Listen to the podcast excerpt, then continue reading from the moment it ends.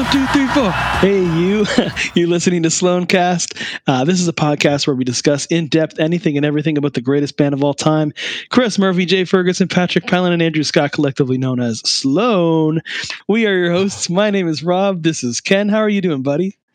I'm ready. And dude, we were so pumped at the beginning of the last episode because we're talking about one of our favorite albums. I know it's a, I think it's a fave of, of yours.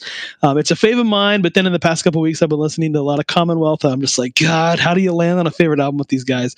Um, but it's definitely up there for me. And if you listen to the last episode, uh, you know that there is so there's so much importance with this record. And if you didn't listen to the last episode, stop right now and go listen to it. Why are you listening to these out of order? What's going on? Um, but we're going to jump right into it. And I know yeah. you're pumped, man. We came here. 30. We got to do it. the 30 for 30. That's what we'll call this episode. Yeah. 30 for 30. So get, get your monster energy drinks out. we're gonna Get go th- eye clamps. We're gonna go through the whole album, everybody. And and if you haven't heard this one in a while, man, pull out your copy, download it, go to sloanmusic.com and get a copy. Go to Apple Music, Spotify, you know, a streaming service, get this album it's one we're gonna hopefully inspire you to listen to it if it's been a while but it's a favorite of ours. It's a classic and we're gonna go track by track. So let's delve into it. You mentioned it in the, in the last episode man. Um, yeah. the album starts and you know what? I hadn't even noticed this because it's been a while since i listened to this album with headphones like really cranked all the way up. So i had yeah. forgotten that it begins with you know in the same way One, that navy blues two, three four. Yeah in the same way that navy blues uh, begins with uh, chris coughing this one actually has you hear andrew counting it in you hear him saying one yeah four yeah um, yeah so Just get it over cool. with guys yeah, yeah. And, and, and after that after that four count we are right into I mean, God, it's hard to say best because you know you got good in everyone. There's so many great first songs. Follow the leader, even spin our wheels on 12 is just like such totally. an incredible intro. But God, it's tough to beat Flying High again. And on and and and, and because it's so unique, right? It's all all four guys have a like a half of a verse. It's two verses, and each guy kind of takes a half a verse, which is unique yeah. to this song. I, I don't think there's any example in their whole discography of all no, four guys no. taking a lead. So it's yeah. it's special right out of the box. So I'm going to say greatest intro song. Sure, and this is and this, it's the greatest for for that very reason, isn't it? It's the greatest because we've been waiting for these guys to release a new album for 3 years and we missed Andrew on the last album and all of a sudden we get all four of them on the first track mm. and we don't just get them splitting verses. We get that gang vocal appearance for the first time with all four of them singing the chorus, which I believe is also a first in the Sloan repertoire. Yeah, it must be. It's it's a minute and 25 of absolute perfection. It's it's it's incredible. Like you said everybody gets a everybody kind of gets a half of a verse. Um, I'm a huge fan of bands saying the name of the album in the album. um, ah, like, there it is. Like on one chord to another, it's in G turns to D. I think we could maybe quickly go through it. Let me just think. Smeared no, twice removed no, one chord he says in a G turns to D. Navy Blues is sinking ships. Yeah. Sinking ships. Uh, between the bridges. Pretty together has the so between the bridges isn't in there, but between uh, pretty together has the demo track, the the, the B side right. track by Jay, Jay, which is the reference. Right. Action uh, Pact is a Jellyfish is, Babies reference. Youth Action Packed. That's right. Uh, West, East Coast band for everybody who doesn't know Jellyfish Babies. They were they went to school with Chris. They were younger than him, and of course he was very jealous at their early success. Um, great band. So Youth Action Packed turns into Action Pact for 2003. Um, never hear the end of it, and here we are. And, and and and right as Chris is saying his his part of the first verse, keep in mind that you'll never hear the end of it. It's like when you're watching a movie and somebody in the movie says, then you know the name of the movie. The movie. yeah, exactly. There it is. Yeah, we uh, declare this our Independence Day. All right, he said the name of the movie. I love it. Um, I'm saying we're sending you back to the future. There's great compilations of people doing that online, but but anyway, um, this is it. And so we get this song has everything. It's got all four Sloans taking a half of a verse. Chris says the name yeah. of the album right away. I love it. I got so excited when I heard this for the first time. I got so excited when I heard this. This is exactly what I was waiting for. This is yeah. exactly what I wanted after three years of sitting on my hands and waiting for this release. And we haven't heard Andrew on a record since 2001. And here he is. He takes the second half of verse one. And I recall, I don't recall where I heard this.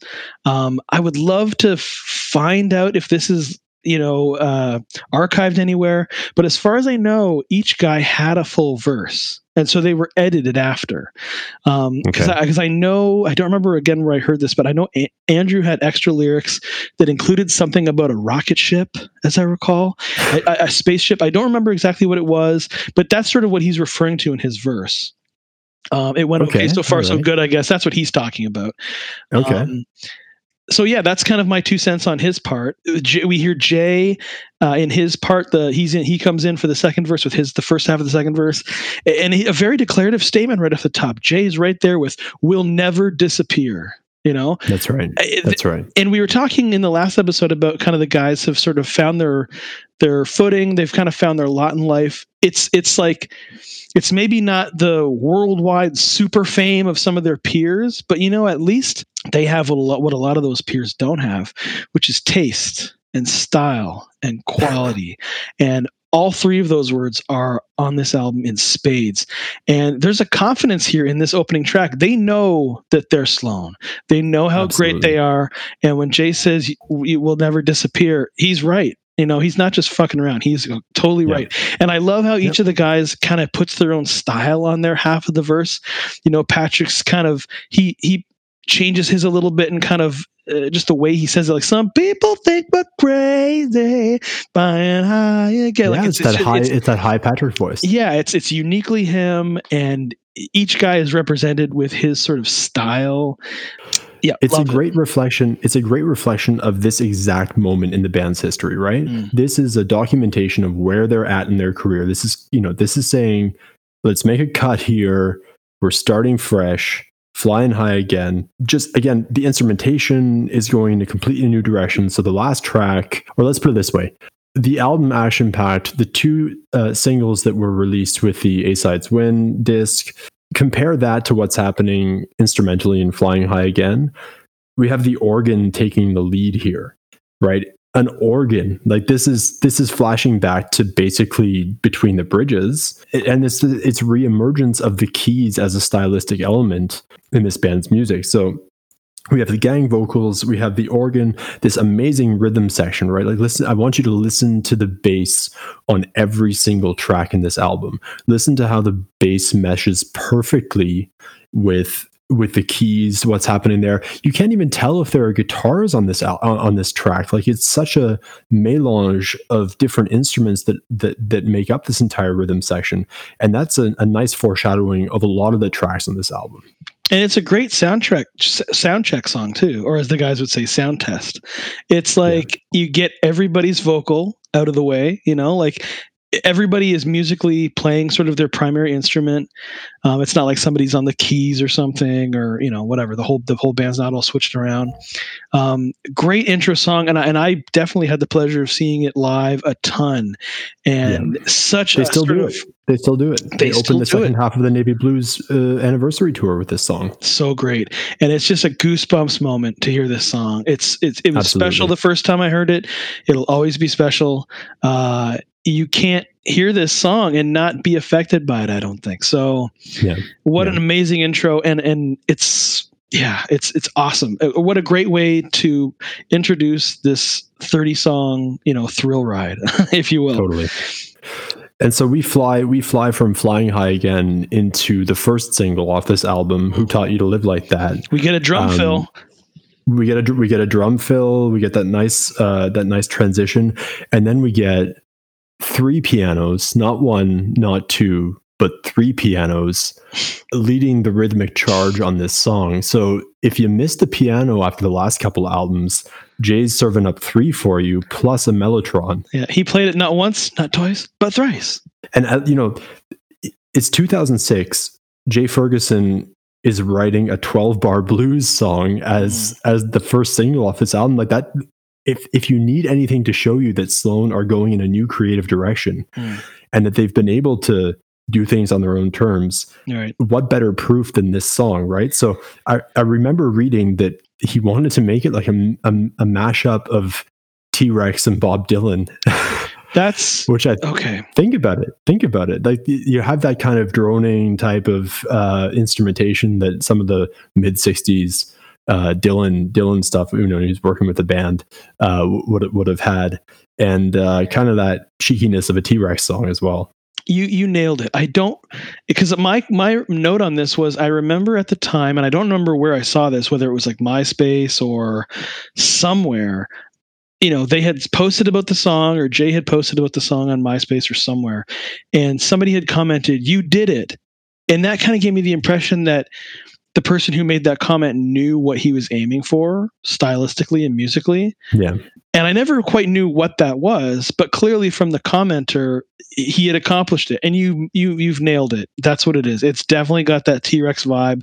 I assume that's what they were referring to, because um, this this song does sound influenced by the past, but it's very much Jay, and it's very much this band at this time. Like this is so it's it's it's uh, you know it's influenced by by the past and you know the things that we love about music, but it's it's still very much them. You know, where this is not a sound yeah. alike or something. Um, no and it sounds incredible. You mentioned, you know, all the keys at the beginning, and this is the first legit Jay single since. I mean, technically, he had "Waiting for Slow Songs" in 1999, but "Don't You Believe a Word." Sorry, "Don't You Believe a Word" was the single. uh, I, I, love "Waiting for Slow Songs," obviously, but um, but I mean, he hasn't had a video, or I mean, this song was. I don't know that um, don't You Believe Word was on the radio, really. Um, no. Lines You Amend in 96 was really his last legit single. Yeah, that's uh, right. So here he is a decade later with this massive single um, yeah, yeah, and, and which and, got radio, which got radio play, right? I, re- I remember hearing that on the radio. Absolutely, and I know to this day too. Like when Jay, you know, is picking his songs for the show, this is a staple of the show. Not only for how great the song is, but it's such a great way of showcasing everybody in the band. Yeah, and it's also this is a kind of an element that subconsciously ties a lot of songs together. And it might have just been a reflection of the confidence that the guys had had at this point in their career. Mm. But there's a swagger in this song. Totally. Like it's it's Jay looking down his nose on this person who thinks they know everything, right? And it's you see this reflected in a lot of the Andrew tracks, and we'll get to that in a minute.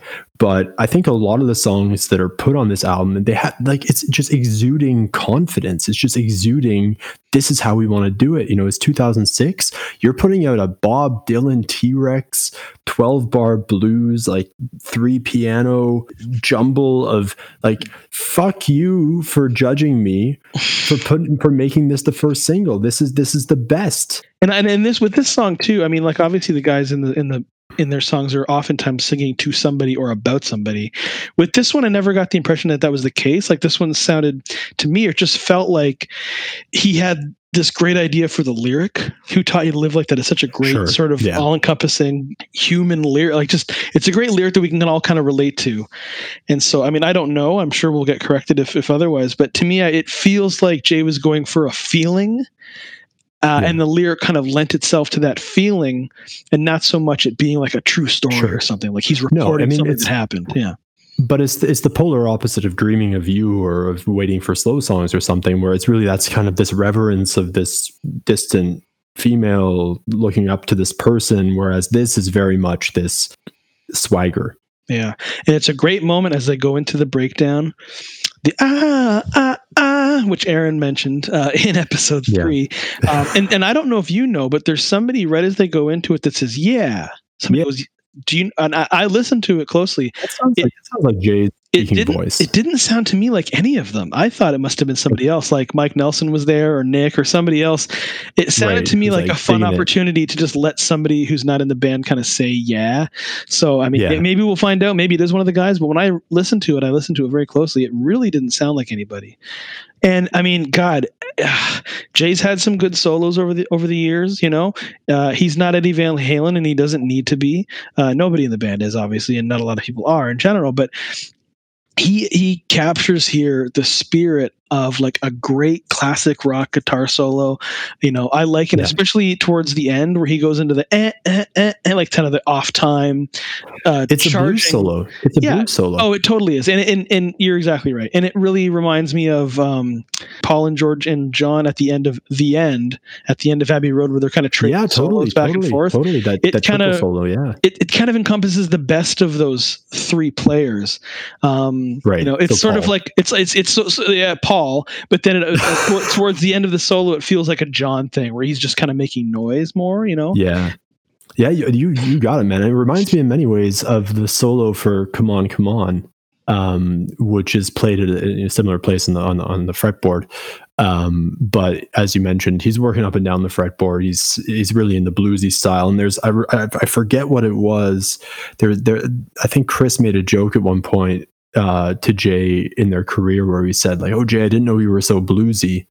um, but now we have the proof for the fact that you know Jay doesn't just do Johnny Marr riffs, but he can do a killer, you know, your blues or a killer the end.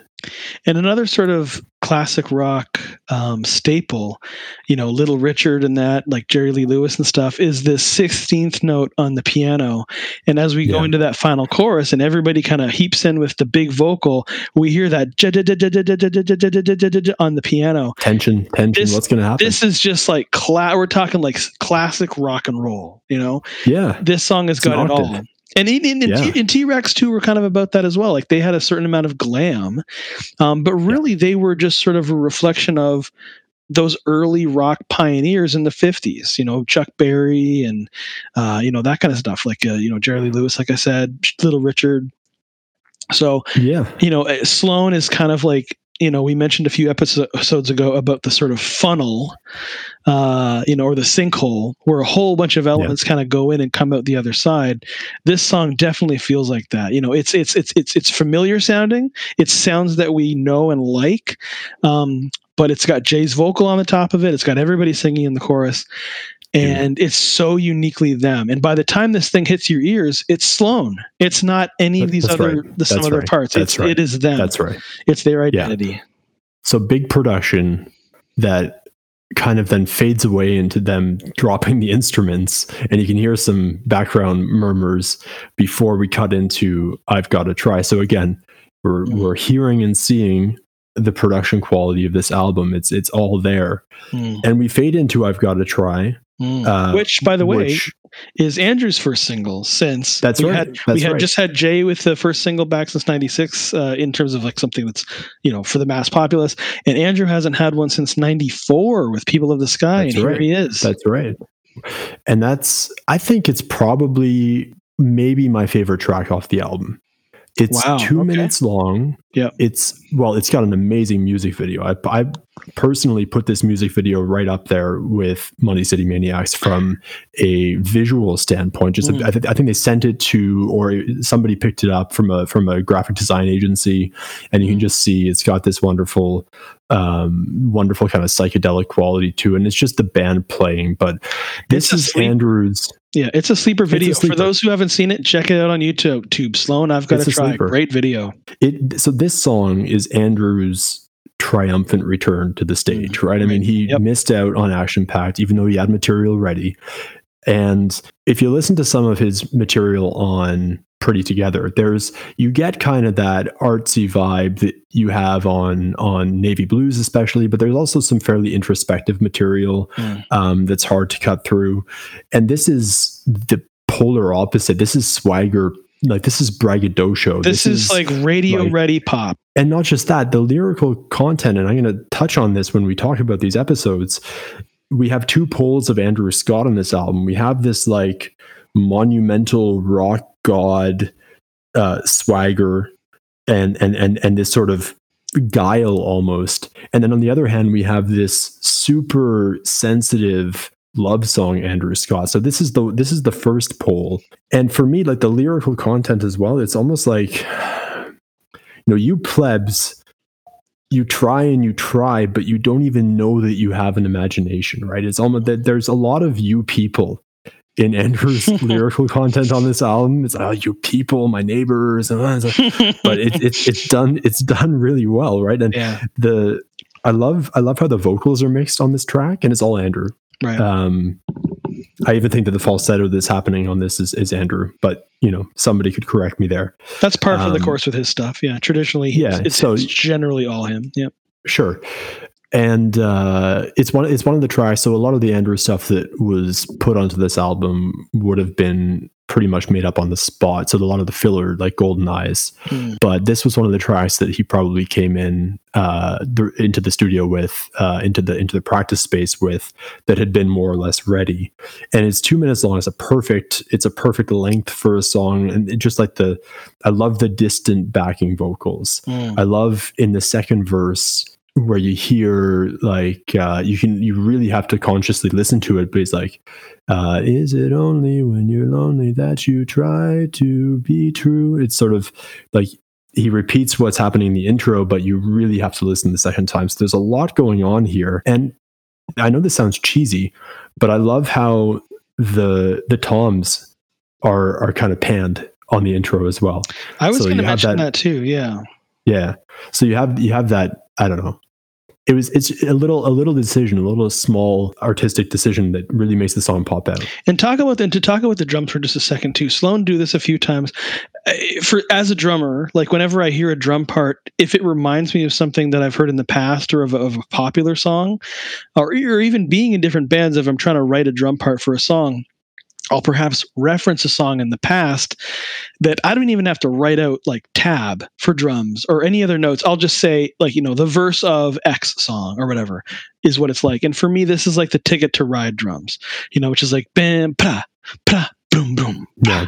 Bah, yeah. boom. And, then, and and the Beatles kind of played a little bit differently, but the overall feel is there. This would be similar to each, yeah. This yeah. is similar to Coax Me, where like the snare is not on two and four. Yeah, true. Yeah, it's like it's like two. You get the two, and then you get the toms for the four. Um, so that's that's similar-ish here. Also, they revisit this uh, later on 48 Portraits. Um, Chris plays that. Yeah, um, you're right. Well, actually, I mean, it could be Andrew playing on that record, but I'm, I mean, I'm visualizing Chris playing it live. Um, so, so from a drum perspective, it's sort of a callback to, um, or not necessarily a callback, but it's certainly that feel of something that we've heard before with Coax Me. Um, although yeah. this is a little busier. Yeah. Um, but yeah, great feel. And um, yeah, this is just sort of a swirling pop song. And, and also, like you were saying too, he's very, you know, open hearted, you know, later, especially in the album with like a song like I Know You. He's like, he's, hmm. he's, really putting his story out there. Um, but this is just so life affirming with this song. Like he says, I'm going to learn to believe in my life until the day that I die. You know, like declarative statement. Yeah. Again, Jay says, you know, will never disappear and flying high again. Um, you know, some pretty hardcore, you know, statements here. Like and yeah, I don't, I don't think these guys giving their lives away when they've only got one or maybe two. These guys are not fucking around, you know. And and and we talked earlier about, um, you know, the the guys have even themselves referred to critiques of the Beatles and stuff where people would say, well, you know, Paul is the beauty and John is the truth. And Chris's mm. joke is that in Sloan there is neither. But uh, and I feel like I've said this before, but I would argue that that both are actually present, um, and truth not in sort of like a geopolitical sense, truth in they're telling you their truth. And like. I said, these guys are kind of opening up their chests and you know giving you some insight into who they are. And like I said in the last episode, Chris and Andrew really are, are on this one. I feel like really bearing their soul. yeah. And then the beauty is, you know, is obvious. Like the beauty is all of them. So yeah, uh, and this song is is is you know without question totally in that category. Just a gorgeous, perfect pop song. Definitely. You know, I it's hard to top this. It's hard. To, it's hard. I think we're three songs into the album, and it's already the best album that I've heard.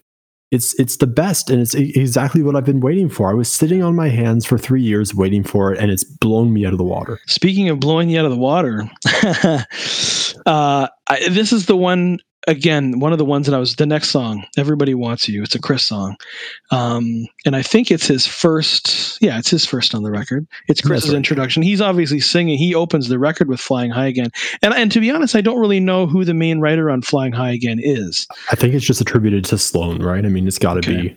Yeah, because because usually there. I mean, to me, it feels maybe like a Chris and Patrick coupling.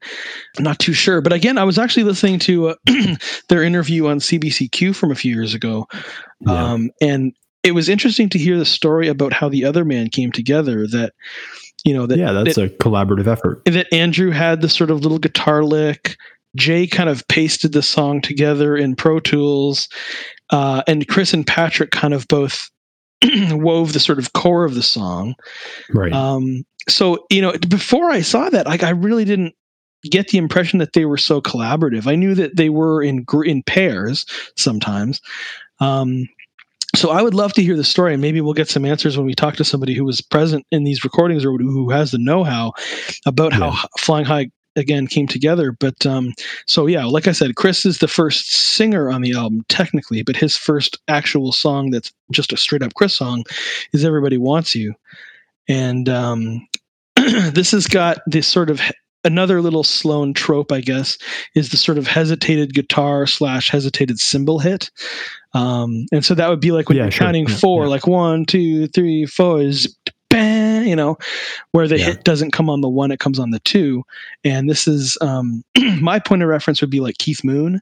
A lot of his Sure. fills would not necessarily have a cymbal hit on the one, but he'd he'd go like which is something that I know like Chris was playing in Sinking Ships. You know, if you go back and listen Yeah. to that song, there's a lot of that going on, and it's something that they do kind of all the time. Um, but it it's here for sure. It's sort of like a part of the song structure here. yeah. Um, Yeah, and I mean, you meant you mentioned this is Chris's kickoff song, but the first impression that I get as a guitarist is Andrew's wonderful guitar work, Yeah. and I'm going to peg it to Andrew. I feel as though I can pretty much identify when Andrew is playing on a Chris track. I agree. This is Um, Andrew for sure. Yeah. You know, wonderful guitar work, and I love the the the stereo guitar solo that's taking place in the middle of this song, Mm. which is again just like pure. It might be it might be Andrew and Chris. I know that they they like to con- conspire on a lot of their on a lot of his songs. And for me as well, this is sort of like a brother song to, you know, some of the stuff that would have been on one chord to another, like Take the Bench, uh, Can't Face Up. Uh, I mean, obviously, Can't Face Up is a Patrick song, but those two songs at the end of one chord always kind of felt samey to me, like kind of in the, Hmm. you know, cut from the same cloth.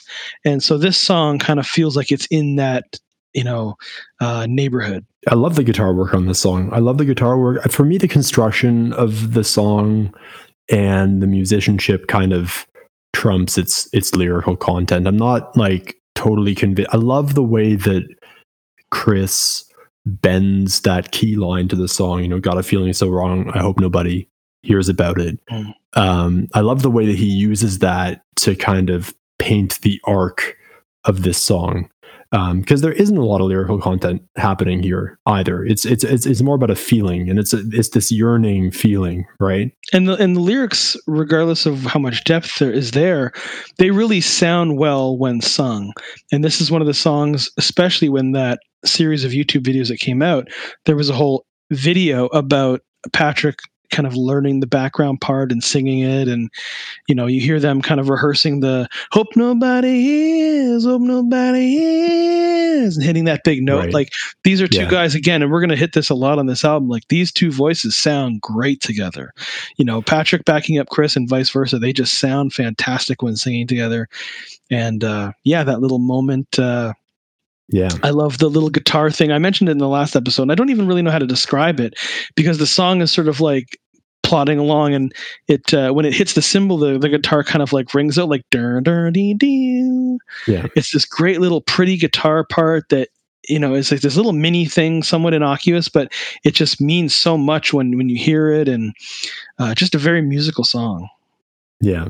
Definitely. I- what I love about this song the most, apart from the guitar work, as as I mentioned, is just Chris's vocals. How how he's able to pack his voice with all kinds of different emotions in this song. So, one one little reflection. This is something maybe not an intentional thing, but when you said that last um that last little verse where he- or chorus where he where he sings, "Got a feeling so wrong." it reminds me of John Lennon's voice on It's Only Love, right? Where he goes, Mm. But it's so hard. Like there's that same kind of like yearning, uh, so, you know, it, I- it, it might not be a real conscious nod to, to John Lennon, but um, I think speaking to both of their vocal prowesses, Mm. um, they're both able to to pack that one single word with the exact right emotion for this track. And if I had to pick, I mean, I know both guys are you know more poppy like Paul, but Chris definitely has the sort of throatiness of Lennon. That's right. Where yeah. Patrick sort of has the candy voice like McCartney. You know, like he's got Yeah. that kind of smooth caramel voice. Um, and then Jay and Andrew are just totally different characters in their own right, and I, I love their voices too, obviously. But just in the context of the Beatles, Yeah. um, Yeah. But yeah, regardless of how their songs specifically sound, those are the vocal references that I would sort of apply here. Yeah. There is no Ringo in Sloan. Thankfully, yeah, and I love Ringo, and I love all those funny Ringo songs. But you know, we don't we don't have love. we don't have any comedy songs here. I mean, obviously, Chris has got some funny shit going on.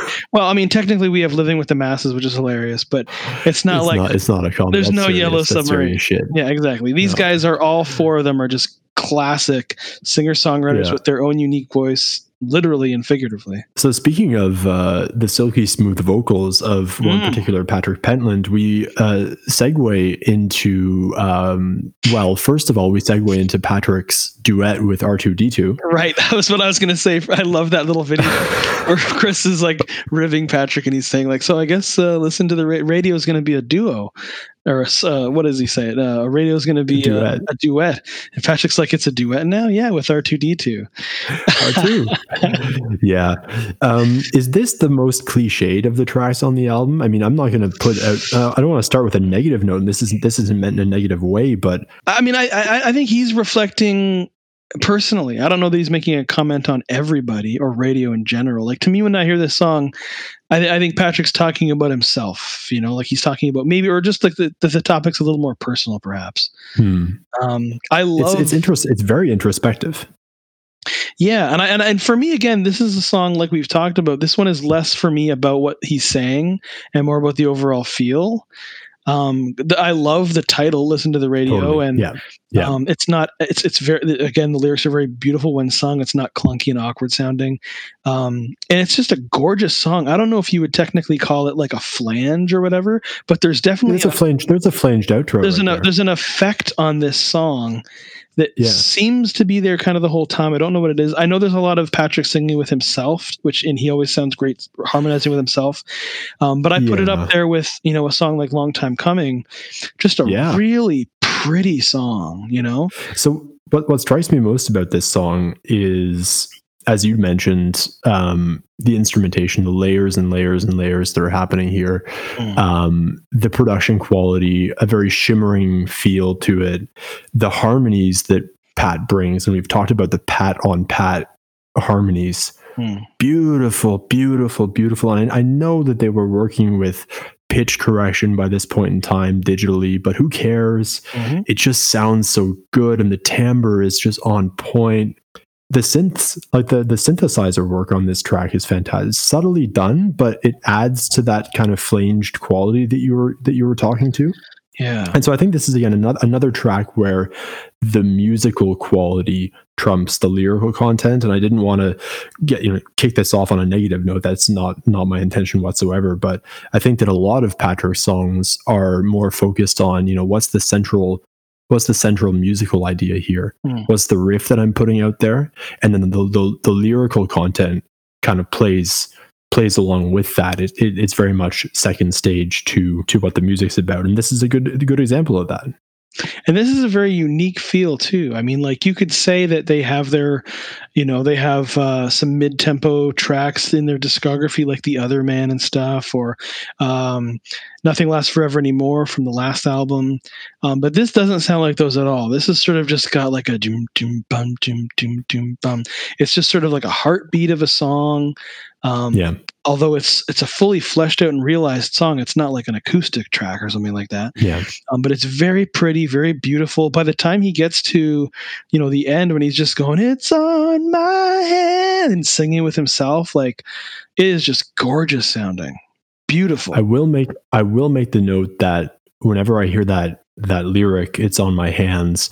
I can't stop thinking about Lady Macbeth, which is I think I, many of us will have been traumatized from high school English class, but I just can't stop thinking about Lady Macbeth not being able to wash the blood out of her hands.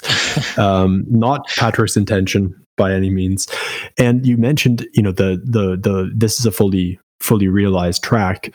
I'm not sure if this is true or if it's apocryphal, but I recall hearing at some point that so Patrick has the fewest tracks on this album. Mm. And I recall hearing that that's because he got the note quite late that they were planning on making this really big expansive project with a lot of little snippets and he brought he he brought like he brought a few tracks to the practice space. He only had a few, mm-hmm. uh, which is why he has the least. I'm not sure if that's true or not. I thought it was a really great anecdote because I could just sort of picture Patrick showing up and really happy with his stuff, and everybody else has like 50 snippets of whatever they're they're planning to throw out there. And I mean, and Patrick's got kids too. I mean, Andrew does at this point as well. But That's Patrick, right. we, yeah. we so we see on the Keeping the Tour Alive video that he's shopping for his son.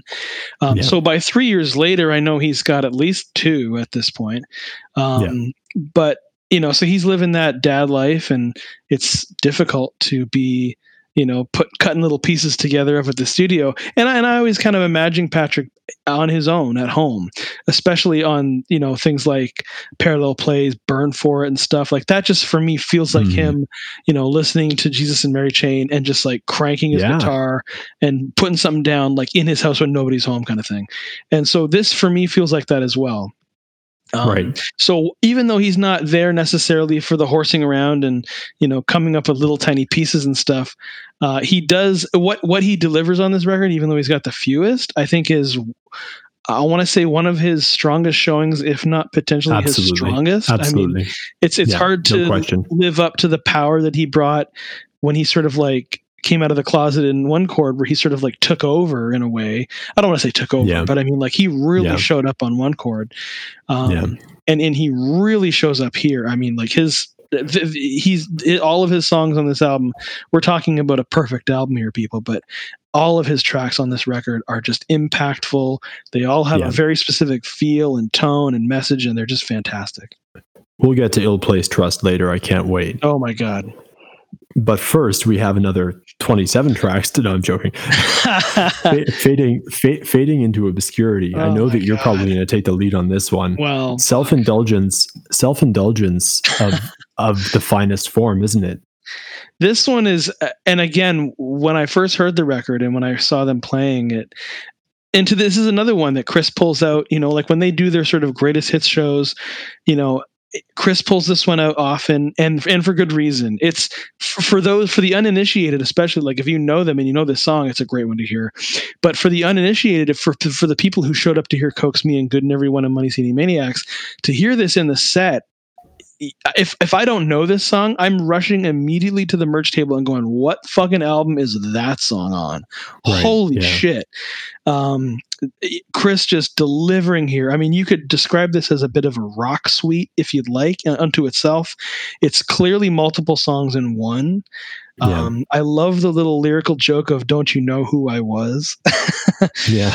Um, which is again the theme of the album. I think in a in a way for Chris, he's sort of kind of dealing with two th- issues. One being his sort of, again, I don't want to say acceptance, but he's definitely speaking about the band's place in time. He's appreciative of what they've done and the time that they've spent and the quality that they've put yeah. in everything, but he also realizes where they are, what they're doing, and he's kind of resting into he's he's sort of like uh, you know leaning back and getting comfortable with their sort of place in the world. Uh, and then he's also saying goodbye to an old relationship uh, as mm. as a new one is starting. He's he's sort of recalling that transition, um, and so this one is sort of the of the former, where he's sort of referencing the band and himself very directly. Totally. Um, and and fading into obscurity. It's so funny that he's fading into obscurity in 2006. You know. uh, well, I mean, it was, and we talked about this. This was this was, I think, at the front of his mind uh, for at least the last three or four albums. Mm. Right. I mean, are we going to make it? Are we going to make it over the long run? Are we going to make it in the states? Are we going to? What? How, how's our fan base looking in Canada? Yeah. I think the, the one the one thing that sticks with me for this song the most is that central idea I'm undecided, right? Because mm. that's the story of Chris's life. Undecided. I'm Halifax, Toronto, uh, US, Canada, uh, women, definitely women. Uh, Sloan versus Super Friendz, Sloan versus this and that, right? I mean, th- this this idea of indecision doesn't come by accident, and I think that that's just as poignant as this idea of help. I'm becoming irrelevant. And, and, and honestly, I feel like I could talk about this song all day, and then there aren't enough wor- words in the world to sort of correctly and properly cover this song. It's so perfect and so beautiful. Um, it's like I said, it's a little mini suite, a little mini opera. Um, so impressive musically. Once again, it feels like classic rock. It's kind of jumping all over the place with time signatures and stuff. But again, it's it's very much them. It's very much Chris. It's very much Sloan. Um, yeah. It feels like Andrew on drums on this one. Um, it might Yeah. have been something that maybe Chris demoed, but you know the power and the finesse is there with with Andrew. Um, and and again, he's being sort of self-referential. He talks in the in the lyrics about about something being delicious. Could you be you know delicious and still be influential? Yeah. um, Yeah. which is them to a T. I mean, you look up, you know, those two were. If you were to pair those words in sort of an online dictionary or something, you get a picture of Sloan. You know, just you. I would call this album delicious. Just it's beautiful. It, it it's it's it goes down easy. It tastes great, and Yeah. uh, and it's in, and they're influential as hell. So. um, Absolutely. and this goes back to the thing that I was saying about beauty and truth. So I'm sorry. Go ahead. Yeah. No, it's it's it's such a lyrical buffet of of different little ideas. And I think the you know, it's it's it's certainly a lyrics first track and I think the the lyrics sometimes obscure the the actual musical content here. And there, there there's a couple of things to touch on from a musical perspective. First of all, there's the McCartney bass. So listen to the part B, you know, you kids will have to fend for yourselves and listen to what's going on with the with the bass line there. Um, but then we also have, and I- I've talked a lot about the complex rhythm section on this album. We also have the lead guitar. Um, if you think about the next part of the song, I'm unable to tell Mm. if I know who. There's that descending single note, um, low string guitar riff, which isn't really a lead guitar. It's a it's a bass riff basically. Um, but you'll hear this being reprised throughout the album, and also later on in the, in the career of Sloan, using kind of that that single note guitar riff as part of the rhythmic construction of the song. So you know a lot a lot to be said about this song, not just because of its expansiveness and because of its wonderful word uh, wordplay, but also because of because of what's happening musically. Yeah, and the kids that he's referring to, I don't think by this point Chris has a kid yet. I mean, I know he's going to very soon, if not already here. And if he does, it's a baby, but I don't think so at this point. Um, so I don't know if that's the reference here for kids. Maybe he's talking about his mom and his sibling or whatever. Not sure. Um, but again, the, the wordplay is great. You know, and and all this is really for Chris. Like, uh, and he he would make the comment that he's more of a music guy and sort of he he obviously takes time with his lyrics but it's not something that he like is overjoyed to do like he doesn't take pleasure Yeah. necessarily it, it seems to me like when it, when you hear him interviewed about it that it's more like a chore like ugh i Yeah. gotta put lyrics on this thing but when he does fuck man he takes it to the bank and, and honestly i gotta be honest like i think he might be just he is very self-deprecating in interviews and stuff and as a person um so when he says the whole thing about not liking writing lyrics and stuff or just like the task of doing it I gotta be honest, I don't know how much I believe that. He's so fucking great at it. Yeah, I mean, some of their most classic lyrics as a band are come from this guy. And when he does put his mind to it, he obviously talks about, you know, putting giving it his all and putting effort in. And God, when he does, does he ever? Holy shit. I mean, when he's when he goes into the final lyrics, and I'll just read it verbatim, when he goes into the final lyrics of this song, I'm undec- I'm undecided if the evidence that if I that I've provided explains what I mean, but it's too late now because I can't see or be seen. And I know you'd only shrug through my tears, so I'm not gonna shed them anymore. Like fuck. I've certainly felt that way. You know, Yeah. I, I remember that's one of the songs when I when when I sing along to that line, God, that gets me right in the heart. Um, yeah. And and then he goes into sorry, go ahead. No, I was, I was just going to say it, it ends on a, on a sort of optimistic note, though. It sure does, and and I really feel like he's talking about the band here, out of Totally. out of favor with the flavor of the weeks where I'll be. Again, this is this is this album. This is the fucking, you know, uh, thesis of this record. Out of favor with the flavor of the weeks where I'll be, and fading into obscurity. He's fading into obscurity, but he's quite happy to do so, and he's quite yeah. he's quite comfortable where he is, an outsider but in good company. Uh, I'm fading into obscurity. I'm undecided. Like, yeah, love it. You know, so th- there's definitely a comfort there, and you feel that with him. He he's obviously kind of winking and nodding and putting his tongue firmly in his cheek with the lyrics here about fading into obscurity, but he wants you to know by the end of the song, like, I, I recognize that this is the case, but I'm happy to be here, and I'm happy that Totally. you're here on this journey with us. And God, Yeah. man, as Sloan fans, man, we sure are. Great recap. We'll get to a lot of those sentiments later on the album too.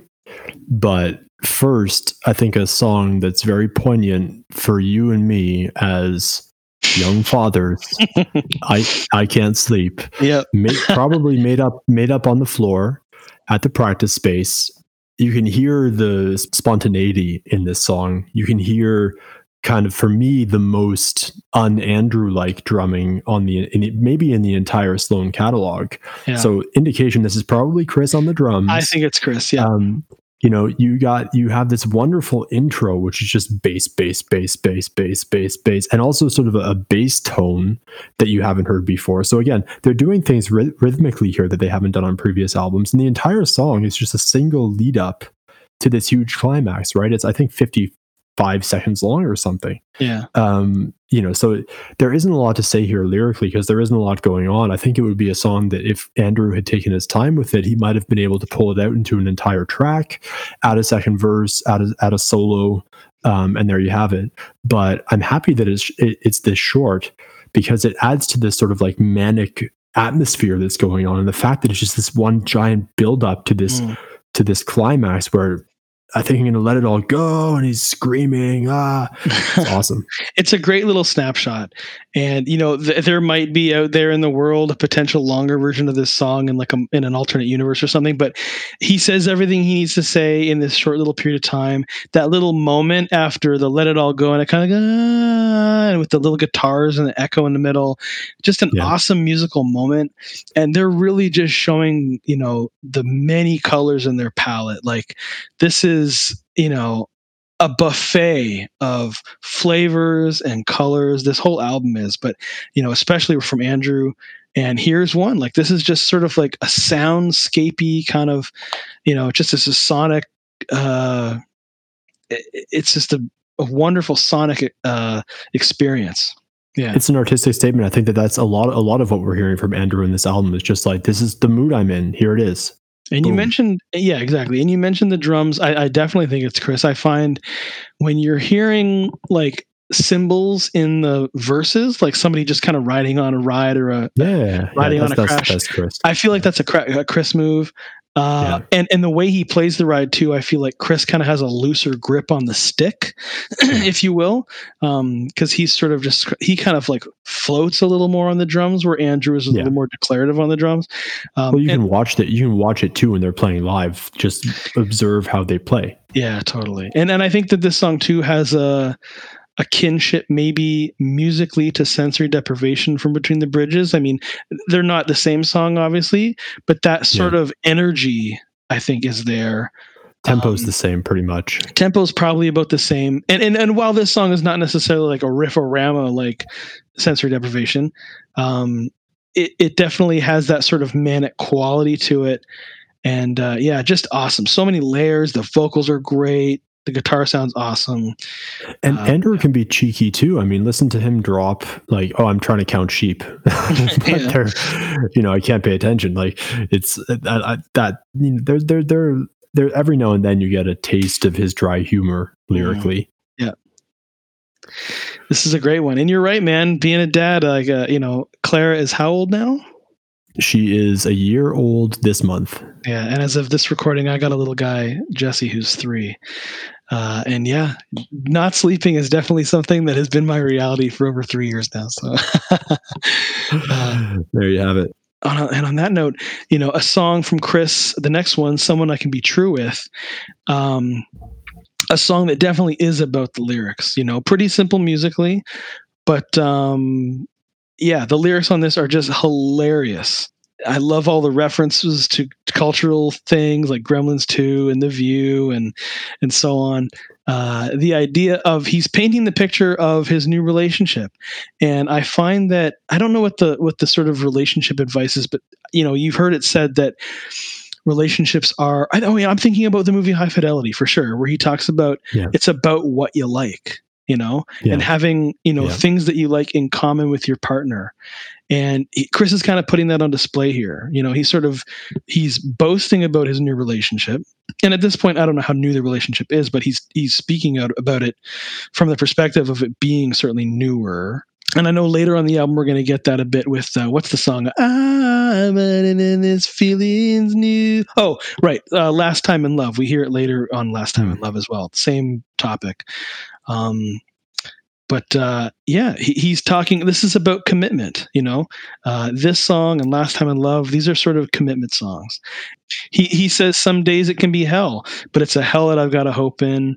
Um, you know, I think anybody who's been in a relationship or certainly a long term one, you know, you've you've had that reality. You know, like relationships aren't easy, but you put the work in and you have hope in it and you make it work. You know. Yeah, I don't have much to add to that. It's obviously about Rebecca. It's a snapshot of the excitement that you have and the anticipation that you have at the beginning of a new relationship. So that's well done.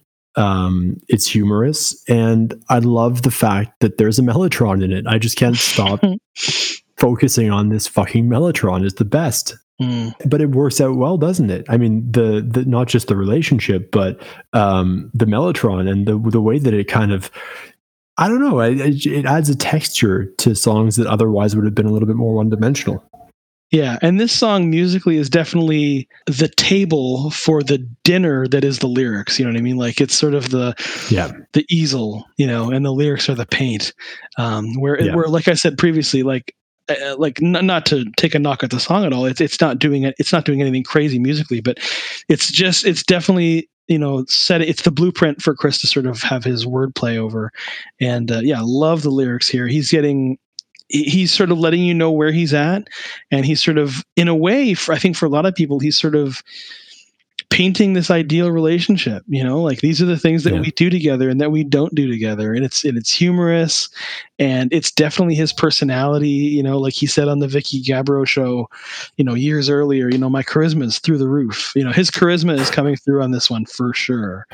Um he's he's being super personable and charming and he's Yeah. boasting about his wonderful relationship. And it just sounds Yeah. great. It's uh, it, this is like hashtag relationship goals you know? Yeah and it's the most approachable way to talk about it too right? I mean how can you what what, what better way to it doesn't need to be this big artistic you know masterpiece. You don't need to have all kinds of metaphors to talk about your excitement. And in, a lot of ways when you're in a new relationship you just want to go and get it out there and say i'm so happy that this is happening. You know you want to be direct with people. And i like that he does it in a humorous way that you know it's it, it's so cool that you know i don't have to watch the view with her and you get from how lighthearted he is about it that this is the, that the relationship is lighthearted and it's light on its feet and he gets into that with last time in love as well i mean because Yeah. i don't I, I can't speak for everybody but i've definitely had relationships that were hard you know you're just Yeah. you're with somebody and you're just like clashing all the time and it's just like oil and water and it just doesn't work and it's not comfortable you know and you just you're stressed all the time and you're like racking your brain and you want to just like you know just end everything um, but this is not that. And obviously, relationships have their ups and downs and they're tough, but he's definitely happy where he's at. He's in a very comfortable place and he's very happy to sing about it. And the humor sort of lends, you know, kind of lets you, lets the listener into their living room a little bit and kind of feel the comfort going on. And what a great place Right. to be. What a great place to be Yeah. playing music from segue into it segue segue no kidding this song piles right into it, they could be the same song in a way but uh, it- there's no space here it, it comes right into right or wrong with Jay. Um, Yeah. At this point in 2006, I mean, I love Jay's songs on you know the previous albums on on Action Pact. I feel like he was really stepping it up a notch. False Alarm is amazing. Um, But at this point, I find like that the Jay Ferguson that exists today, in the present, was like the band kind of formed and, and, and sort of the way that they are now at present the archetype of how they record and, and that kind of thing. A lot of the sounds that are Yeah. used are sort of Yeah. blueprinted here on Never Hear the End of It. So is Jay's current sort of song style. And I mentioned a That's couple right. episodes, I think it was in the Aaron episode, Aaron Pinto episode, where we were talking about Rivers Cuomo kind of in search of the perfect pop song. Right. And whether he got there or not, maybe it's Island in the Sun. I don't know. I, I feel like well, he. let's hope not. Yeah. I, I don't know. I mean, uh, whatever, it, whatever from his perspective, whatever it is. I think at this point, you know, they've. I think uh, Mexican Fender was a good song, but their the majority of their output, I'm kind of like whatever on. Um, yeah. But but Jay Ferguson, on the other hand, in 2006, is beginning his Jay writes the perfect pop song. He's he's starting his new company. Jay Ferguson writes the perfect pop, pop song Incorporated. Uh, this this is in terms of like just the archetype for a perfect song. You know, I, I don't know. I don't know what the magic recipe is, but this is sort of the beginning of it. And I think we fe- we hear it again as as we go through the years here in 2008. I want to say with Witch's Wand and obviously Cleopatra. I feel like these songs are are a lot in common musically or the overall feel. Um, Yeah. But uh, but again, he's he's got some really sweet lyrics here. You're always with me when you're not. I love that line. Um, and, and in a way, he's sort of echoing Chris's sentiment from the last song. Like he's talking about yeah.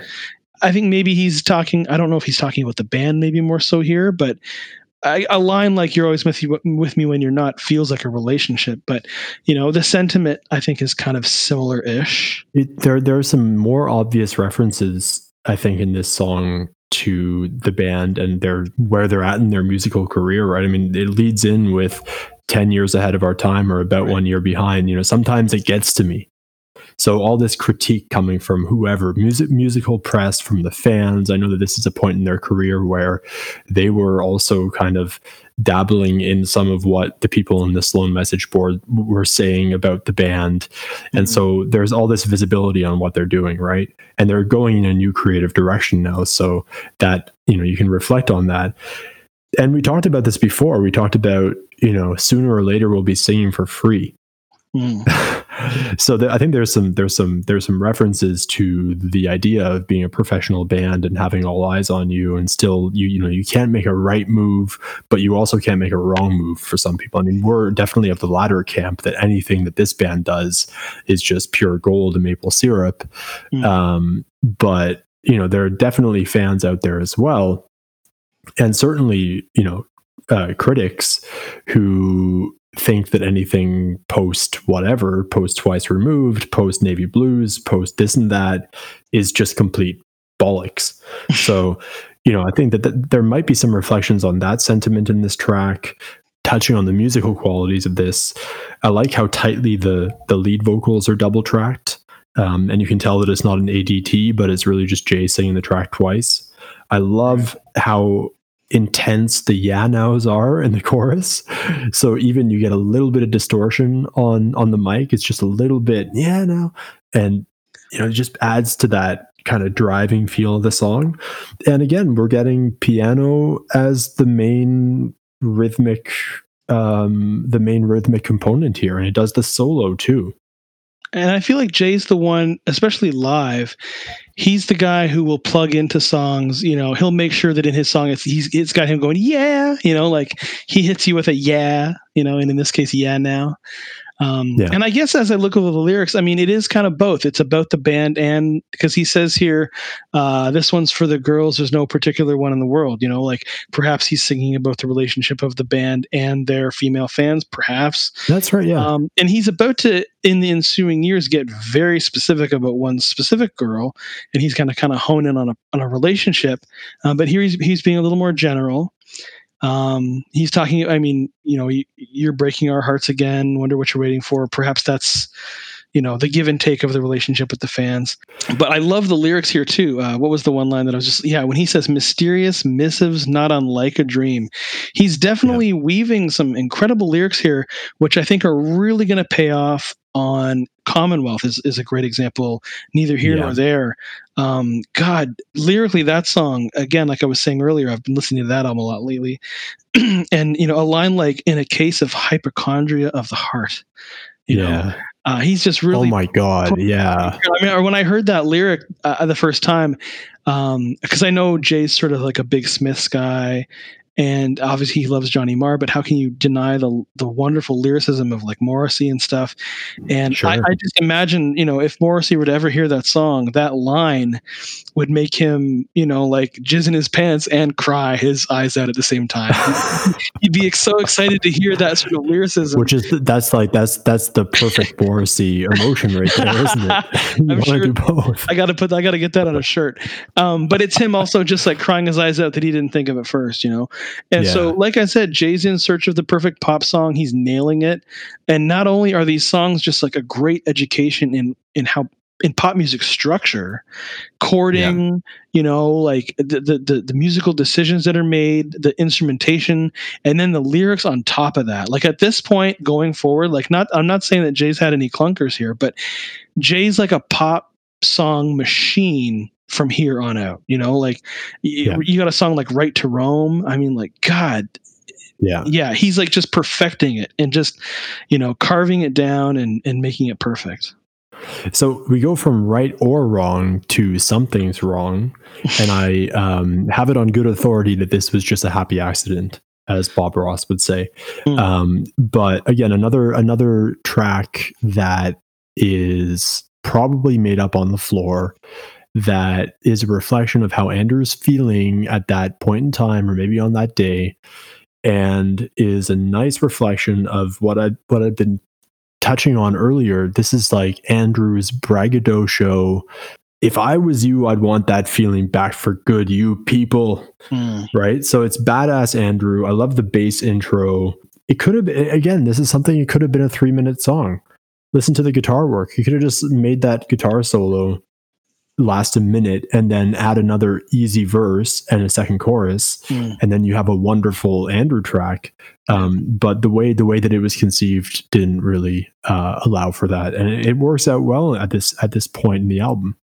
And they, they still I, they, I recall that they played it live on that tour and i think they still played it live on the ensuing tours because it was a nice kind of binding element between songs in his right. in his set. Yeah a nice little piece to kind of fit in there so that he's not just doing like two in a row he's doing three in a row technically or something. Yeah. Yeah i, I do like i do i did notice and i do like the the double use of the word wrong in the previous song and here. Like i like to think that it's more than just an accident and that these songs were paired together for that reason actually. Um but perhaps I'm wrong. But uh, yeah, we've got a bit of a swing beat going on here, which which kind of pops in later in the record. You know, uh, similar, not not totally similar to, but we've heard it cer- certainly in the past with like Iggy and Angus and everything you've done wrong. And even though those songs don't sound anything like this, it's nice to hear this sort of. Um, uh, feel you know it's not like not every day that we get a swing feel from these guys um, and and again another song where I, I'm fairly certain this is Chris on drums as as yeah, might be it, It's gonna be it's gonna be Chris, and I'm gonna think, yeah. and I think it's uh, maybe fair to suggest, and maybe you said this earlier, but the Andrew songs that are like a minute long, perhaps coming from a jamming, the birth canal would be the jamming like in their space. I feel like yeah. that's Chris on drums anyway. So, um, yeah. and perhaps that's just you know they're recording them jamming, and then they're the, they're that drum track is on the record. But where'd they get this giant bass intro from? It's amazing. it's so good. It's just so good. You can sink your teeth into it, right? And the way that the bass complements the drums on this intro is just so good. Like this is this is this is a unique thing in their catalog. I don't I don't think that there's any other intro like something's wrong. And it's really that's a as you said, it's a jamming intro. It's like okay, well, Chris is going to play a drum riff, and oh, well, Jay's coming in on bass, or might have been Patrick. Who knows? Somebody's coming in on bass, but I love I love the way it's done and executed. There isn't much more to say. I mean, it, it's I think a lot of these tracks you can't interpret too much into them. They're probably created and conceived in about the same amount of time that we use to talk about them on this podcast. yeah, you're hearing the song kind of come into fruition while you're listening to it. Yeah, the words that I would use for Andrew's sort of like little one minute songs on this album would be like rough and tumble. And and Yeah. that and, and those would be the, the words that I'd use to describe this song. It's got a roughness to it. It's got a a muscularity to it, you know. It's just it's got a strength to it. It's sort of snarling maybe a little bit, especially with the intro. All right, segue song. So Yep. we segue from something wrong to a throwback for from Pretty Together, where all of a sudden we're in the outro from Never Seeing the Ground for This Guy.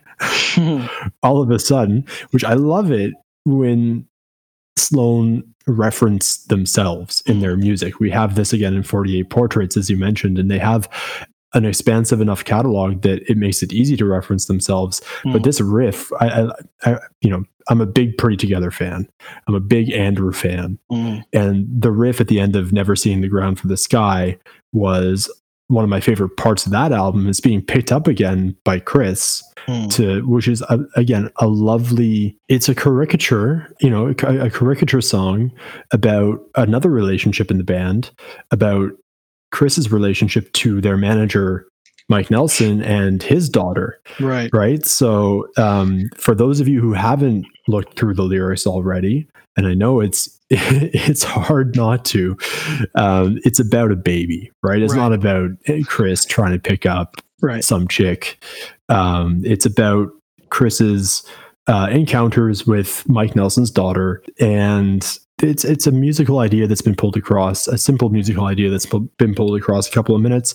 But I like how they do silly stuff like he mentions because of her name and the resemblance to the to to the state of Andalusia, like he mentions that oh I've been to the south of Spain, and then they do this little flamenco solo. it's funny. I, I, for me, I never got that reference. I always just assumed that the name was as like a Pixies debaser reference. Um, but uh, maybe I'm wrong. I don't know. I know not. Again, I don't want to get too personal here, um, but I think Mike's son's name is like Theodore Rex or something like that. So the kid's name is literally like T Rex. okay, Um, so some awesome naming going on in the kid department here. Um, and I didn't, I wasn't sure how, how inside we should get with the song, but it is helpful to know not necessarily whose kid it is, but this song is about a baby. And I feel kind of bad for anybody who doesn't know that and just kind of takes the lyrics at their face. I would hope that anybody reading, even if they don't know that, you know, that Chris knows this kid or whatever, um, that he's singing about a baby. And that kind of just adds a level of kind of humor to the whole thing. Yeah, and, and I love the line as well. I would think that you would recognize you should pick on someone your own size. Yeah, every line is You like know. a, is is hilarious when you understand the full context. Exactly. And the outro to this song when they start just barking, I always thought that it was you know they're they're saying uh oh hanging out, but Mhm. it sounds like they're just barking like a dog, which you know arf arf hang, yeah. arf arf hanging out. Um, I know that that was an inside joke on the Sloan message board for a couple of years. I'll take full credit for that one, guys. That was my woof. idea. Woof woof. I'm a yeah. uh yeah it's early in the morning here for those of you who are listening so we're getting some we're getting some and late at night for for rob but Yeah. um the, you know the song the song again charming fun little wink of the eye to people who are in the know about the band yeah, and just a and just fun wordplay. You know, again, it's it's it's revisiting perhaps that sort of instrumentation from Pretty Together, um, and I think in the back of my mind, I always kind of felt like those two songs sounded the same ish, or they at least they had the Yeah. same feel. Um, but again, like the music is is actually is actually a little on the technical side. I don't think that you could just pick up your like instruments and just play this or whatever in the way that um, yeah it, like the, in Chris's previous song, um, uh, somebody I can be true with, but um, someone I can be true with rather. But in in this case, it, it, the music is in is just sort of laying the groundwork for the lyrics, which are sort of the showcase. yeah and I, just as a closing thought i don't think i've ever seen this be being played live i don't think they played it Hmm. frequently, if at all, on the Never Hear the End of It tour. Um, you know, I would have definitely taken notice because it was I love that riff. Yeah, And oh, so sure. if anybody if anybody's listening, if if they can prove to us that they've played it live, I'd love to I'd love to know that. yeah, I again, I, yeah, it's it, yeah, I don't really know that I have a recollection of seeing it live either. Either actually. Something for the anniversary tour in 2026. Oh, I can't wait, man. let's Yeah. let's get right to uh, before the end of the race, man. So the transition between these two tracks is just fantastic. It's a frenetic kind of backwards escalation into this amazing introductory guitar solo. Um, and whenever I hear a reverse guitar solo on a Sloan album, it catches my attention. You know, we've had this before on a couple of Andrew tracks. Listen to 400 meters, Hmm. but now Jay is delivering the goods for before the end of the race. Um, and if you listen to the other J tracks on the album, this is a certain certainly a change of pace, right? He's really getting into this song in a very kind of hasty way. The song is again a means of highlighting the piano as a as a rhythm instrument, but he also uses the piano in uh in, in in a more prominent way. There's a piano solo in this song. So again, reflecting some of the decisions that the band has been making in terms of instrumentation on this album overall, but also, you know, reflecting ref reflecting the way that the uh, the band has been able to have creative control over the instrumentation on the album. This is something that wouldn't have flied for Action Pact. I can't imagine before the end of the race being on Action Pact with hand claps and percussion instruments and piano solo one thing that really stands out to me on before the end of the race and this is something that keen listeners will have observed in the latter part of jay's career is the attack on the guitar on the lead guitar. Like listen to the attack and it might just be you know studio compression but i feel as though jay really does a great job on double tracking the lead guitar lines. So if you listen to that main riff that I'm almost certain that that's a double tracked lead riff that gives the illusion of a much heavier attack on the guitar. So you have this super um, guitar tone. That's the one thing that stands out for me the most on this on this track. Again, it's lyrically. I think there's a certain degree of yearning here about not wanting to miss out on a relationship, not wanting to miss out on someone before it's too late there's this there's this sense of urgency right? There's this sense of let's get this thing going before it's too late which is reflected quite well as in in, in the composition of the song. Uh, the the one thing vocally that stands out to me in in this song uh, is the sort of that outro with that ooh before the end of the race yeah before the end of the race canon uh, mm. which uh, yeah. which which worked out and I, I, recall having seen this live a couple of times on the on the tour um, which was really fun to see live and anytime you can see the band doing the really complex backing vocal work on this album live and pulling it off it was a real treat. And it reminds me too of all by ourselves from between the bridges. I love then they have a few moments like this. It would maybe take me a few minutes to kind of produce the other songs where this happens but where they have lyrics that kind of flip back and forth. Like at the end of all by ourselves they're doing turning and tearing tearing and turning. Yeah. Turning and tearing. Like and, and like uh each line kind of flips. Um so that's Yeah. happening here as well um, just some fun wordplay, and I think too live. I kind of get the impression that I see Chris and Patrick, some uh, at least in all by ourselves, and we kind of look. I, in my mind, I see them looking at each other like, "Is this the end?" You know, like uh, I remember. I remember the first time uh, I saw them do "Rest of My Life," and towards the end of the song, they had uh, included a "Yeah," you know, and now I can't hear that Yeah, song yeah, without hearing that live part of it. You know, yeah, yeah. um, yeah, and I think that that's in there. When I saw it more recently, I was watching a thing of them doing it live, and I was like, I bet that's in there because they've got the chorus repeating at the end of the song, and the Exactly, yeah is the cue to the rest of the band that the song's almost over. We're not going to do the chorus one more time. So I, I'm always kind of fascinated by those little inside cues that bands include in songs. But uh, anyway, so this song would definitely need some, you know.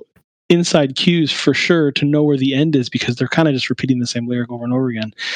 Yeah. Um, but yeah, lyrically, I mean, he's ta- he's using sort of the metaphor of a race and you know a relationship ending and kind of looking back on it and you know dividing your friends and uh, you know he mentions it being like a pageant and um, Hmm.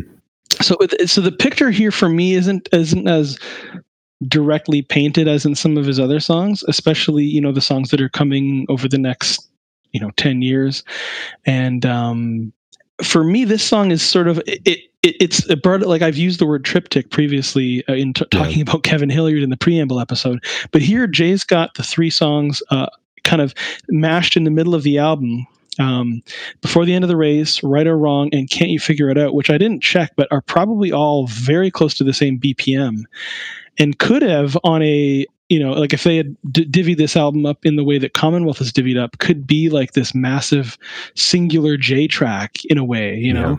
Yeah. Um, and, and once again, I think they're all really good examples, in this song especially are great examples of Jay Ferguson becoming this like he's just I don't know if he's actively searching for the perfect pop recipe, but he's getting if he's not there he's really close. And i would say that you know in later albums um, like we talked about a song like right to roam on 12 in the in the preamble episode um, he's honing in on his style. And i think he's more than ever really coming into his voice. And he has now like a jay ferguson style you know whereas Yeah. on previous albums um, you know, he would have like maybe a softer song with a rocker like in between the bridges, or um, and in this case, um, but in this case, I, I would say he has this formula, and I think all three songs kind of share a, f- a formula in a way, and he's just really refining that pop sensibility that he has and that i mean he's a huge fan of you know who, who doesn't love pop music? And he's Yeah. just really honing in on just very traditional honest pop songs. Um, he's not trying to be overly silly with his lyrics and stuff and so yeah i love i love this song he writes he writes very well for like single dudes doesn't he? I feel as though i was listening to his music at this point in time and thinking to myself like this is the emotion that i feel when i'm starting to date somebody new. And you know i feel as though I, and you know by by that point in time i was the ripe old age of 22 but i barely had a solid girlfriend for more than like a couple of months right? And i'm thinking to myself that you know the next one has to be the right one right? And before the end of the race before before it's too late and i'm an old spinster um, i need to meet the right one. And this song kind of encapsulates that emotion quite well. And it, I, I i just love the way that i love the way that the instrumentation and the composition really backs that as well. So what i mentioned at, at the onset reverse guitar solos. Reverse guitar solos if they're used well can be 20 times more interesting than a forward played guitar solo if they're if they're done really shitty and if anybody's listening to this and has tried recording a reverse guitar solo uh, and it doesn't work out properly then it just sounds piss poor. Uh, so you know why doesn't is- it happen is- more often? They're so great. Well, it's because you need to have a guitar solo that lends itself to sounding good in reverse. A lot of guitar solos or a lot of a lot of audio when you play it in reverse just sounds completely abstract and unmelodic. But this particular solo and the way he recorded it just fits in perfectly. I love it. And uh, it's Mm. something that I wish the band would do more often. To be to be Me completely, too. I was gonna, gonna I was just gonna say that I'm a huge fan of the backward sound. I think it just gives you sort of an un otherworldly, you know, feel, and like you're just in this other place. It kind of just takes you out of the song a little in a good way. And my Yeah. my reference point for backwards guitar solos, the one that I can think of from like my teen years, kind of getting into music and stuff, would be like uh, "What's the Frequency, Kenneth" by REM is a great one. good point. And Good they've point. got the backwards guitar here. It sounds so awesome. And I love also just while we're talking about the instrumentation, before the last verse going into the outro, that drum fill. Oh my god, it's just like the song stops for a second. It's just like eight bars at least of just what I perceive to be Andrew just going fucking ape shit. And it, had occurred to me for a second that it could have been Chris, maybe. I mean, and I'm, I'm, maybe we'll get corrected on that, but um, It I- sounds I'm fairly like certain it's Andrew. Yeah, it sounds like him.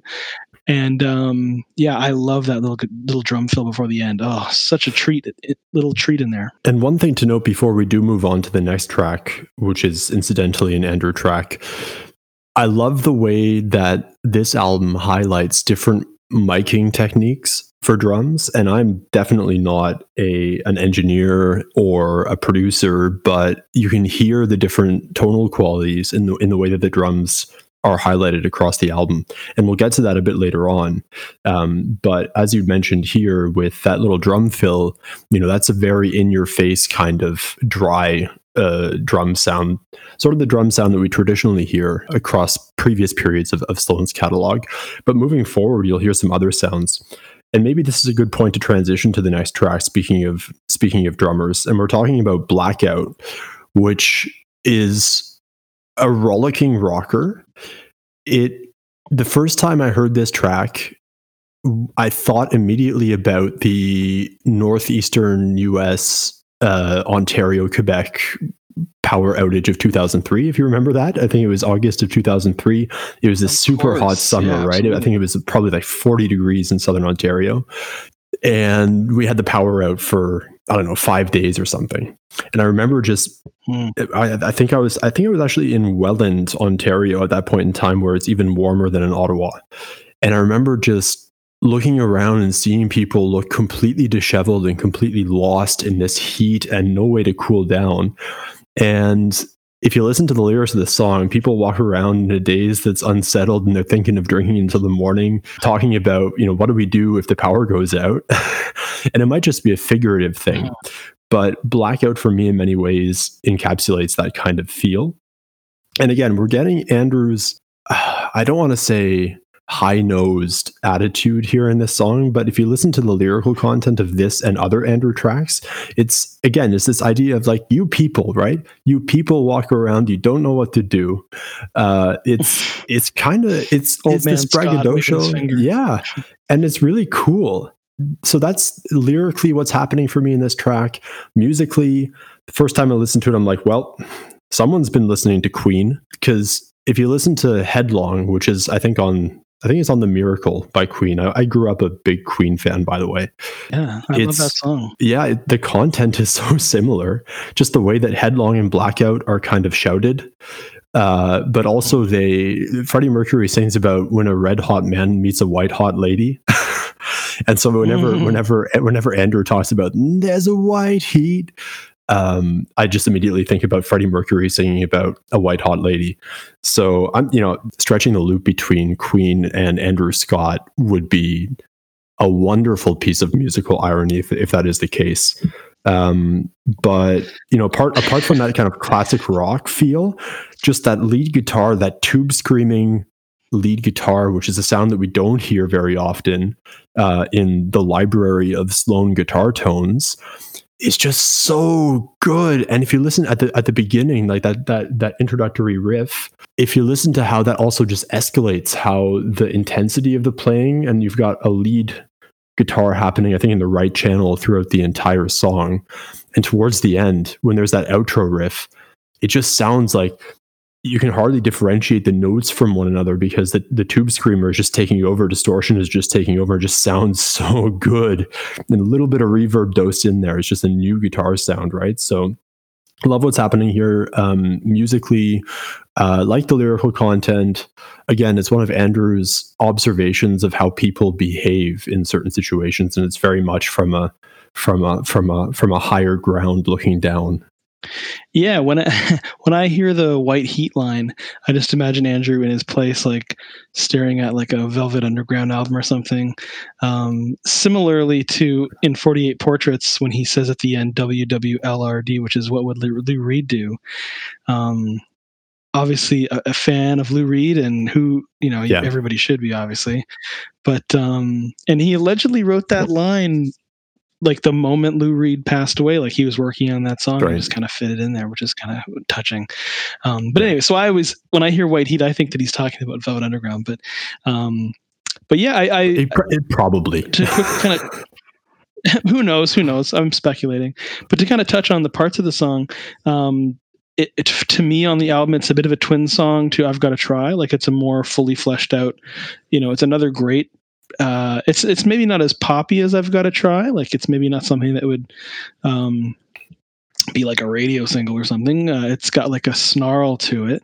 Um, but uh, yeah, and also the shuffle beat that is being played by who I assume is Chris on drums, obviously, um, where instead of the right hand playing on the hi hat, he's kind of playing the right hand on the snare, right? And it kind of yep. gives it a bit of a unique sort of shuffle feel, and it's not not totally disjointed, but it's not just a sort of just regular straight ahead drum beat. It's similar.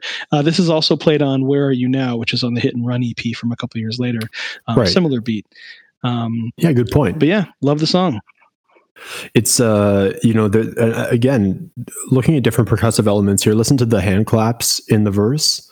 There's that uh, the the the the instrumental wall caves in a little bit during the verse, so you just have pretty. I think it's the bass and hand claps. It just sounds really good, um, really subtle. So again, things that weren't happening on the previous records coming to the forefront here, and never hear the end of it.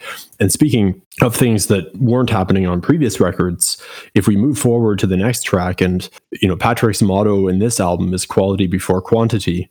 We get to a track monumental in proportions in comparison to a lot of the tracks that we're hearing on this album i understand where for me the musical structure and instrumentation trumps the lyrical content of the song right? I mean i think this is mm-hmm. something that we've observed over the course of patrick's career. He has a higher affinity for composing tracks where the actual structure of the of the song chord progression and in- instrumentation stands at the fore and the lyrical content gets stripped down and plays a backseat right? So i you know i've heard over points of my life as a sloan fan people complain about Patrick's lyrics kind of going downhill, and I think it's the complete opposite. I feel as though I feel as though Patrick has found a way to make less existentially angsty songs which was you know i think i think uh, again a phase of their early career looking looking back towards smeared and twice removed and really pack poignant lyrical content in a minimalistic way um, in, into into songs that just musically make sense, right? So this is for me a good example. Wonderful build up, amazing climax at the end that just carries on and on and on. And you know patrick again using his vocals as an instrument right so patrick layering mm-hmm. backing vocals upon backing vocals and we've talked about this before like his uh, his amazing vocal tone his ability to do his own background vocals which not many people can do and pull off because you know you know this very well as, as as somebody who's who's recorded stuff. If you record your own voice and do your own backing vocals it's going to sound very one dimensional and patrick does it. He can achieve different um he can achieve different textures with his voice. His timbre when he does a mid-range vocal sounds completely different to his timbre when he does a super high range backing vocal and you can hear this here as well. So musically one of my favorite patrick tracks out there i think probably. Mm. i love the way that you have and this is something that this obviously you know it's not super innovative or anything but i love at the beginning where you have syncopated acoustic rhythm guitars in each audio channel. So you can hear this strumming pattern syncopating in both ears and just adds this like beautiful warm texture to the song. There it's you know it's a really simple chord progression. The bass line is really simple. It's just pumping out quarter notes the entire time. But the one thing that stands out for me here and uh, you know referred to this earlier after that little short electric keyboard breakdown, the re-entry of the song, it just punches you in the face. And that just builds up to this giant conclusion with this rising, you know, these rising, attenuating guitar feedback solos, which just sounds so good. It's just screaming at the end, right? And it disintegrates then. Like it, it screams to this big climax and then disintegrates into fucking church bells you know, which just sounds like the first time you hear this, you're just blown out of the water, right? So I think a lot of people overlook these Patrick songs because they think, well, you know what's happening with the lyrics, but don't listen to the lyrics, listen to the composition altogether. And it's just amazing, right? So again, this is a fun one because not only is it experimenting with a lot of different new sounds, live, it was fantastic you know they haven't played it live in a long time but i remember this being especially that that that outro climax that that that crescendo and build up to the the church bells which i think they even reproduced digitally on stage. Yeah that at this point a, in, in the live show greg is um you know hitting you know like little cues and stuff pre-recorded things like for example on um on parallel play the next album the little the little backwards thing hey we're talking about backwards again uh, at the beginning of believe in me is produced by greg as well right so that that portion of the of, of the song was a great opportunity to for for Patrick to just sort of show off his skills on his pedal board, right? And he would take a you know one note solo through different effects and really just show off his wah wah skills and whatever. So that that was fun. Um, I always love watching Patrick like focus on his pedal board and crank out a solo while the rest of the band is just churning forward with with a song. Like Patrick's in his own little wizard world. Um, and that, that that was a fun part. So I understand really I mean for me one of the highlights of the album one of my favorite Patrick tracks I think since probably without question. 2000 this is a this is such a highlight for him, and I, I can't imagine anybody sleeping on this song. Like, so much to say about it. This song is beautiful. It is gorgeous. The lyrics are poetic, um, and Patrick's the one out of everybody I think who really kind of just relates to the listener in a very a kind of very relatable way. He's talking about big ideas. It, you know, Yeah. he doesn't overcomplicate what he's talking about. He's not being super specific. And if you were to read the lyrics, you're not, you know, you're not like looking in his front window or something.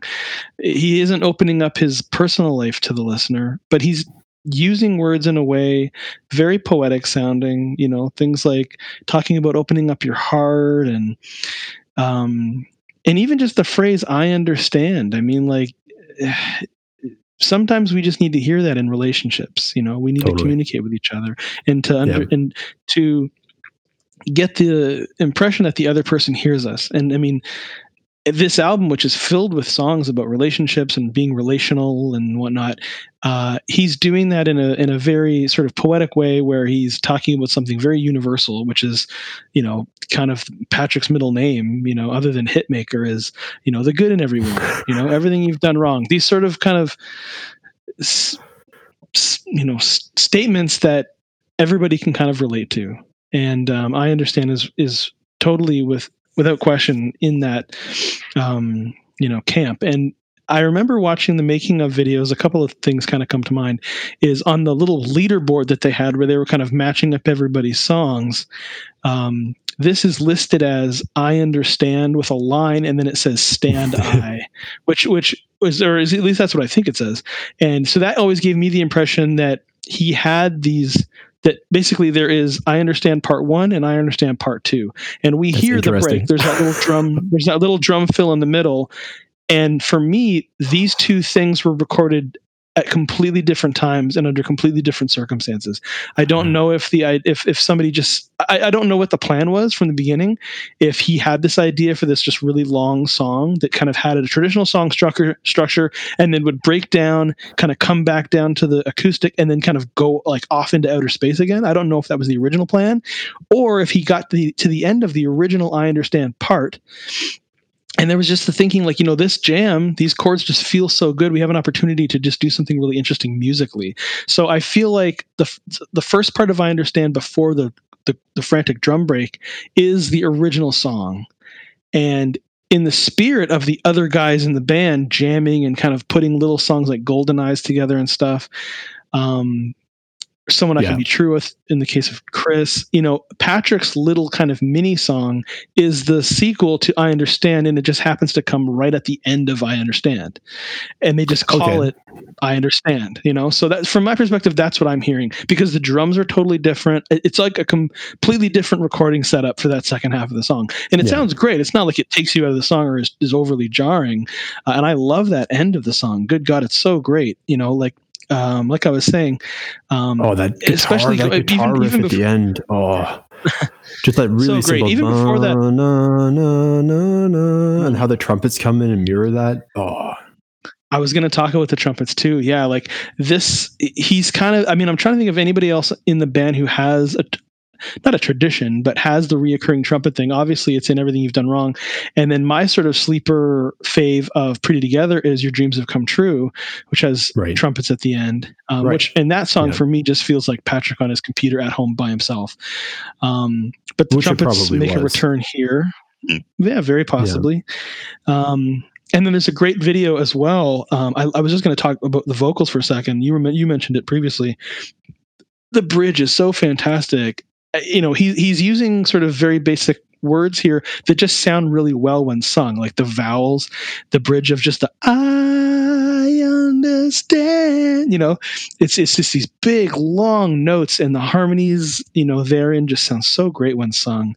Um, there's Yeah. a great video in the making of where Patrick's kind of just telling, kind of showing the guys the end of part one, uh, which I, I guess is also the end of part two, where he's just going, "I understand," and they're all kind of singing it together. Uh, I really love that video. I don't I know who's doing the drum sweetheart. fill to. Yeah, that's right. I don't know who's doing the drum fill that connects the two pieces of the song.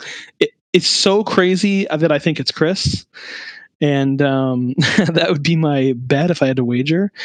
Um, and then and then it, then the song kind of just resets and kind of when it, yeah. the second part comes in and it's just sort of like the, the the beat comes down the acoustic guitar comes back out and then from there the song just goes into outer space and at some point almost it doesn't totally lose the beat, but you kind of forget the beats even there. It's just swirling and yeah. it's firing through outer space into the cosmos. It's so beautiful. And then the bells at the end, which don't sound out of place at all. They just sound they're a perfect little cherry on top. They sound to me at the time, or at least they always reminded me, because uh, the album came out in the fall. It you know kind of going into winter time and Christmas time. It always reminded me of like an Eaton's commercial, like it's Christmas time, and you know we've got all the gifts you need, and they've got the big bells in the in the uh, commercial. And so it kind of takes me to that place. But yeah, I mean, for me, top five Patrick song for me. There's another Amazing. one on this album that's coming up too, and oh, God, uh, God yeah, he, he was just so on fire here. Yeah, we'll have a, episode five. We just talk about the orchestras, but um, yeah, I, I, anyway, I'm I'm going on and on and on. And listener, I appreciate you just taking all this in. But yeah, I can't speak highly enough of I understand. And if you haven't heard this song in a while, you know, pull it out, download it, go online and find it and play it immediately because there's so much going on here. It's it's basic and complex at the same time. The lyrics are sort yeah. of very universal. The chords are very basic, but you know what's going on and where the song goes is is quite complex. And I love the sort of breakdown in the middle, like I said, and it's just it's a work of art. It's beautiful, perfect, perfect song. I think this is this is a good point then to to introduce the song to the album like you know what it's about. It's that that counterpoint to I understand. You have this explosion in church bells, and then this really low key Chris song with this Mellotron flute backing. Uh, you know, super short. There isn't much to say about this song. Again, it might have been made up uh, it, it, during the recording process. I, you know, it, it's easy to speculate on whether this was another reference to Chris's relationship with Leslie Feist. It might be. I don't. You know, nobody will tell us for certain, um, except for the man himself. But one of my favorite things about this song was actually seeing Chris when they did perform this live, and I think they even performed it into the next couple of tours as a transition between between other songs was seeing him at the end of the song do both the lead vocals and his own backing vocals in falsetto, right? Like when he says, um, was not designed with us in mind where he would actually do his own falsetto backing vocals and it just looked and sounded so cool but kind of funny at the same time. Um, but like the, the guitar tone here again andrew's guitar playing and his tone holy shit. Um, he's playing on the on the neck pickup the whole time here and just playing sliding rip, riffs up and down up and down the neck and just sounds so ethereal and simple but complex at the same time. Like this man is a fucking genius and the Mellotron that you mentioned earlier is definitely digital, but who cares? It sounds amazing. And we're getting another tone here. Like I love, and we've got another little short song coming up next too, which is kind of funny. Two little short pieces right in a row. Um, and we're just getting different flavors. You know, the palette is being cleansed before we move from the grandiosity, I should say, of I Understand. We're going to jump into another perfect pop song with Jay with Can't You Figure It Out. And we get these two little nuggets from Chris and Andrew in there. And, and I don't I don't know if these are buffers to kind of keep the different singers songs apart you know because i think there's only the one time on the record where we have somebody with two songs in a row uh, towards the end with chris but um yeah, maybe just a little buffer. But again, these two little pieces, you know what it's about in Golden Eyes, are just so different sounding to everything on the album. And they're just it's it's the it's this band flexing its muscle, just going like, you know what else we can do? We can do this. And you know what else we're gonna do after that? This, you know, like it's unbelievable. The perfection of yeah. I understand into this sort of earnest, you know, guttural, heartfelt vocal of Chris on you know what it's about very Lennon sounding you know as Aaron Pinto mm. might would maybe agree just sure. fantastic vocal you know just and you have Paul's vocal. you have Paul's flute mellotron in there as well so it's mm. it's there you go yeah very pretty. And then it's going to go totally psychedelic in a second here, and then we're going to bring it all back home and get mega poppy with our man Jay Fergalicious. All right, maybe that's a good place to wrap up uh, episode two on never hear the end of it. We'll get to the rest of the album uh, next time. Uh, Ken, thank you for continuing on this journey with me, sir, and thank you, listener. Uh, we will see you in part three of Never Hear the End of It as we continue through the tracks. We'll talk to you next time. Bye. Stay caffeinated.